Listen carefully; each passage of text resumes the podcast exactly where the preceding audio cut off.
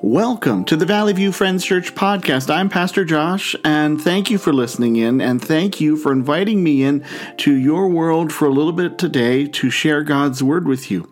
At Valley View Friends Church, as we are a body of Christians, we are many Christians gathered together, we like to say this about our fellowship that we are a group of believers who are learning how to live as God's people.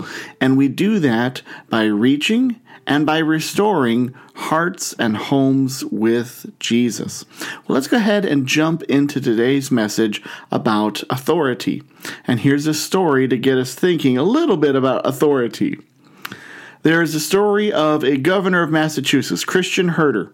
He was running for a second term of office, and one day, after a busy morning of campaigning and uh, not getting any lunch, he arrived at a church barbecue where he was to continue his campaign. It was late in the afternoon, and he was just famished, and so uh, the governor was moving down the serving line, and he held out his plate to the woman who was serving chicken, and she put a piece on his plate, and then turned to serve the next person in line, and and the governor said, "Well, uh, excuse me, do you mind if I have another piece of chicken?" He, he was really hungry. He just thought, I, I'd, "I'd like to have a little more," and the woman said to him, "Sorry, I'm supposed to give one piece of chicken to each person." But I'm starved," said the governor. Sorry, the woman said again, only one per customer. Well, the governor um, for an elected official was pretty modest and didn't like to throw the weight of his office around for little things like this. But he decided, you know what, I'm kind of hungry and let's see what I can do here. And, and so he looked at her again and said, Do you know who I am? I am the governor of this state. And then the woman looked at him and said, Do you know who I am? I am the lady in charge of the chick- chicken. Move along, mister. Her realm was the chicken, and uh, you better not mess with her authority, regardless of whether you're the governor or the pastor or just a plain old customer in line there. Well, today, as we continue through Luke 4, I want you to take note of the authority of Jesus. Authority is something our cu- culture is becoming more and more suspicious of.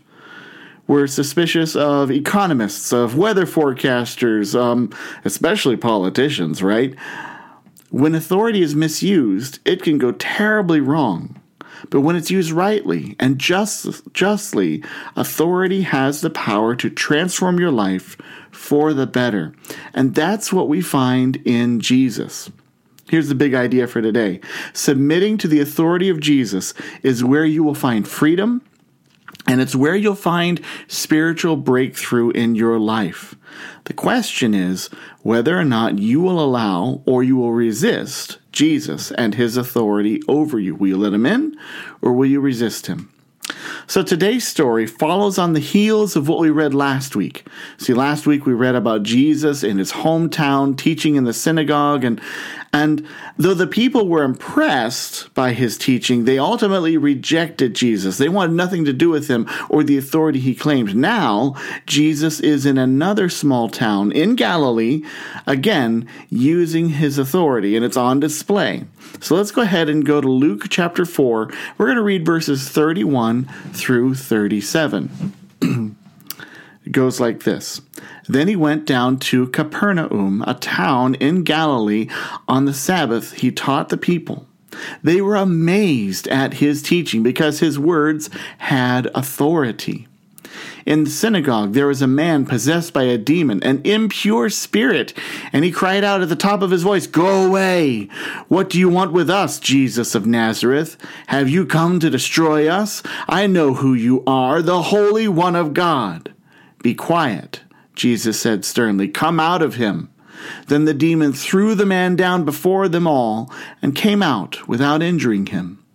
All the people were amazed and said to each other, what words these are! With authority and power, he gives orders to impure spirits, and they come out. And the news about him spread throughout the surrounding area. The scene the powerful story that we just read is in the synagogue of Capernaum. Capernaum is a small fishing village on the northwest shore of Galilee. We're not entirely sure where it was. We don't have a precise location. We have a general location. It's about 680 feet below sea level. We don't know when this story happened, but as we have just read it and knowing what we read last week, we're meant to think of it as immediately following the previous story of Jesus teaching in the synagogue of his hometown of Nazareth. So perhaps this is about a week later, probably not the same day, but a week later. In this synagogue, the people are more receptive, but Jesus encounters a different sort of opposition, a man demon possessed, and he cries out in a supernatural way, perhaps the volume that we hear when we think of when the, we hear the demon crying at the top of his voice, perhaps that volume is a sort of authority of its own kind, whether good or bad. What do you want with us? We often think of loudness as authority, but it's not. Just being loud, just being heard doesn't mean you have authority. The demon yells. Perhaps it's startling. Perhaps it's disturbing. Perhaps it does get the attention of the crowd and gets their minds off Jesus for a moment. But then Jesus simply speaks. He doesn't have to outshout the demon. Leonardo da Vinci wrote these words Nothing strengthens authority so much as silence. And I think a quiet voice can be very powerful when it's spoken with true unbending authority. So Luke describes how serious the situation is. He does it by stacking up the descriptive words of the demon. You, hear this unclean spirit. This is uh, it's unclean. It's a spirit. It's it's of evil. They're just all piled together to describe this demon. But here's the reality: the demon is nervous, and he should be. His own little authority, which isn't real, has come face to face with the authority of Christ and Jesus commands the demon to leave the man, and with a fierceness, it does. Everyone is amazed at the authority of Jesus. And the authority of Jesus, it changed the man who was demon possessed. He went from a life of terror, of oppression, of struggle to a freedom physically, spiritually and relationally with those in the community. I mean, this man had to be in a prison being demon possessed a spiritual prison, a mental prison, a, a relational prison. And this short story, it's fast, right? But it tells us a lot about Jesus and it calls us to respond to him, especially to his authority. So I want to talk about authority here for a few moments. Let's begin by talking about the claim of authority over you. A lot of people and a lot of things wield authority over us. So, how does one get authority? That's an important question to ask. How does someone get authority? Well, sometimes authority is granted like for officers and officials who are granted authority to do their job, like a police officer. You can think of that. With the badge, with the position they hold, they are granted the authority to enforce the law. Sometimes authority comes through expertise. Having special training or specializing in a field of knowledge can make you an authority on a topic. A specific science or a specific uh, bit of history can make you an authority. Power physical power, strength, the ability to do is a source of authority. Those who hold the most power often take charge, don't they? Authority is sometimes just simply taken by those who feel they should have it. Our culture is full of self appointed know it alls, isn't it? And in our story today, a demon tried to take authority, the authority of the man he was possessed, but also, the demon tried to minimize Jesus' authority by shouting. He tried to take authority that wasn't his. It's a, a bullying. Bullying yeah, bullies take authority that's not theirs, right? There's all kinds of ways that authority is given or granted how one gets authority and there's more than what i just listed it's you know you, can be granted to you can have expertise you can have uh, power you can just simply take authority sometimes there's a combination of those things that give authority. But then we need to ask ourselves well, there are all kinds of ways that we can give authority and grant authority and get authority. Well, who in your life have you given authority to? There's some very good people you have hopefully given authority to, like parents or mentors or teachers and police officers or other officials, managers, employers. There's all kinds of important people that we can give authority to, and each should be given authority with appropriate power, appropriate limits, and appropriate expectations, and they shouldn't want to exceed those. It's also possible to give authority to things, and that's a little bit more dangerous. We give a tremendous amount of power, authority to cell phones, don't we? To social media, to the opinions of a crowd. Wow. If you're not careful, you can give authority over yourself to desire or addiction. And you can give authority away without even realizing it. Or authority can be taken from you without you even comprehending what happened because you weren't paying attention to that it was being given. So I ask you, who have you given authority to? Hopefully, you've given it to good people, to good sources, and most importantly, hopefully, you have submitted to the authority of Jesus. And so we need to talk about the authority of Jesus. What about the authority of Jesus? In the Gospel of Luke, chapter 4, we've been there for a couple of weeks now. We're presented with a chain of titles that declare Jesus' authority. When Jesus is baptized, that's Luke 3. The Heavenly Father says, This is my Son, whom in whom I'm well pleased. And and then in, when Jesus is tempted in the wilderness, the devil challenges that, saying, Well, really, if you're the Son of God, can you prove it? But that it's that title, He's the Son of God. That's a that's a bit about the authority of Jesus. And then Jesus stands in the synagogue, like we read last week, and he's announcing that he is the, and this is his authority, he is the fulfillment of Scripture. And now a demon shrieks that Jesus is the Holy One of God. There's all these different titles being laid out there that are describing Jesus' authority Son of God, fulfillment of Scripture, the Holy One of God. And the people of Galilee, they are marveling at Jesus' authority based on how he teaches. Have you ever noticed that in the Gospels? That people, they hear Jesus and they, they're just astounded at his authority? Have you ever wondered why that is? Well, here's what's happening they're not comprehending the full authority of Jesus as God, okay? They're hearing his teaching and they're going, you know, no one's ever taught like this before. See, normally when a rabbi teaches, they depend on tradition, on what's been passed down, more than they depend on new ideas. So when a rabbi would teach, they would present kind of like a list or an anthology of ideas that have been handed down to them. There was one rabbi quoted, Eliezer said, uh, he's talking about the dangers of new ideas and novel teaching, and he said this Nor have I ever in my life said a thing which I did not hear from my teachers. Now, the respect for tradition is commendable, but resulted, the result was is that many rabbis taught by just saying what they've already been heard, what they've already been taught, what they've already heard, and nothing new, nothing more. Jesus does not teach this way. He doesn't just give you a laundry list of what other rabbis have said. He's aware of the teaching of rabbis, but he doesn't quote them. And Jesus is also very careful. If you really look, he's careful when he quotes scripture. He uses it in just very specific ways. More often, Jesus teaches declaring, God has said, or he says, I say. And so that's the authority that's grabbing everyone's attention. The crowd saw Jesus speaking for God, not just teaching what others have said about God. And Jesus does speak for God, as he should. Jesus is God, after all, though the crowds don't realize it yet. He's the creator. He is righteousness. He is love. He is the judge. He is the first and the last. He is the high priest. He is our Savior.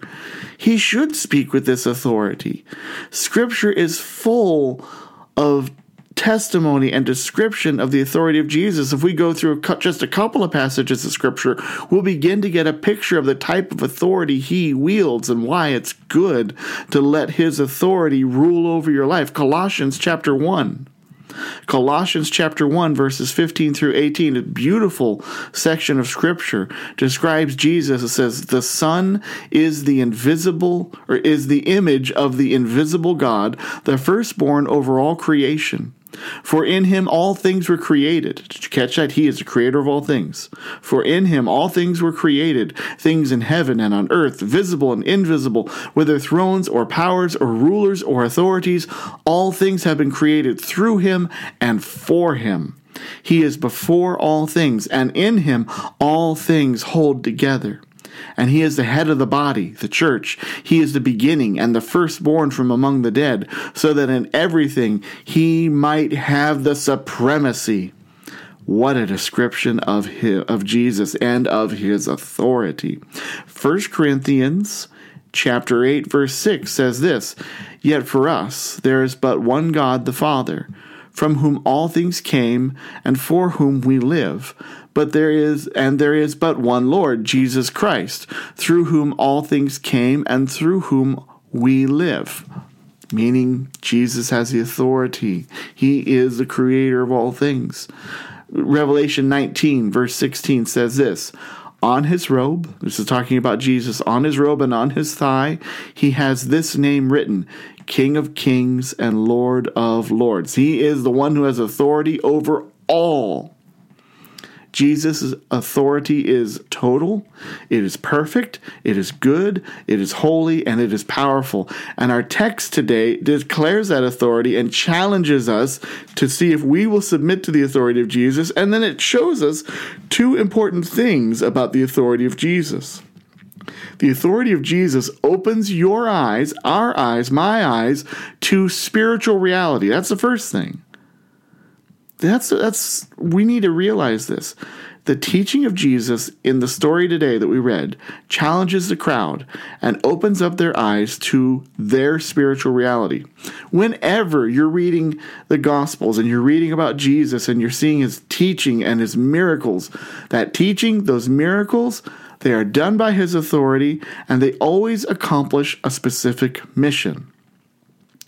Those miracles, those teachings set people free. They glorify God, meaning that, uh, well, let me go back to set people free. They set people free, meaning the sick are healed, the blind see. It's a wonderful unburdening that happens. But secondly, they glorify God. So when Jesus works, when he teaches, people worship and praise God. And then thirdly, when he teaches and when he performs miracles, he reveals the spiritual world.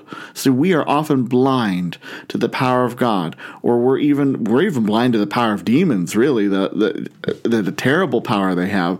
And Jesus' is teaching and his miracles and his authority pulls back the veil so that you and I can see the spiritual side of life. So we are often blinded to it, and we need Jesus to open our eyes to see.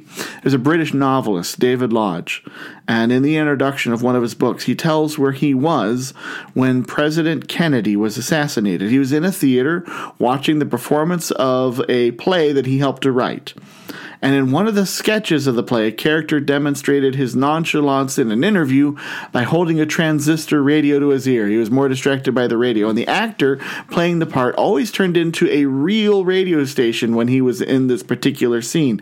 And so he turned on the radio and tuned into a station, and suddenly came the announcement of President Kennedy being shot.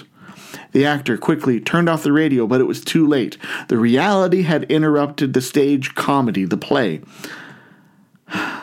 Nobody could focus on it anymore. The veil was taken back, something new was revealed.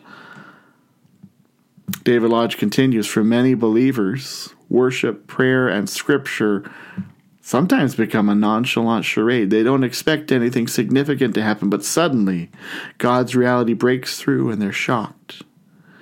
And Jesus, with his authority, his holiness, his righteousness, his miracles, he pulls back the veil between the everyday and the spiritual, making us aware in new ways to the things of God. Will you let Jesus show you what God is up to? Will you let Him give you a spiritual breakthrough? Will you submit to His authority?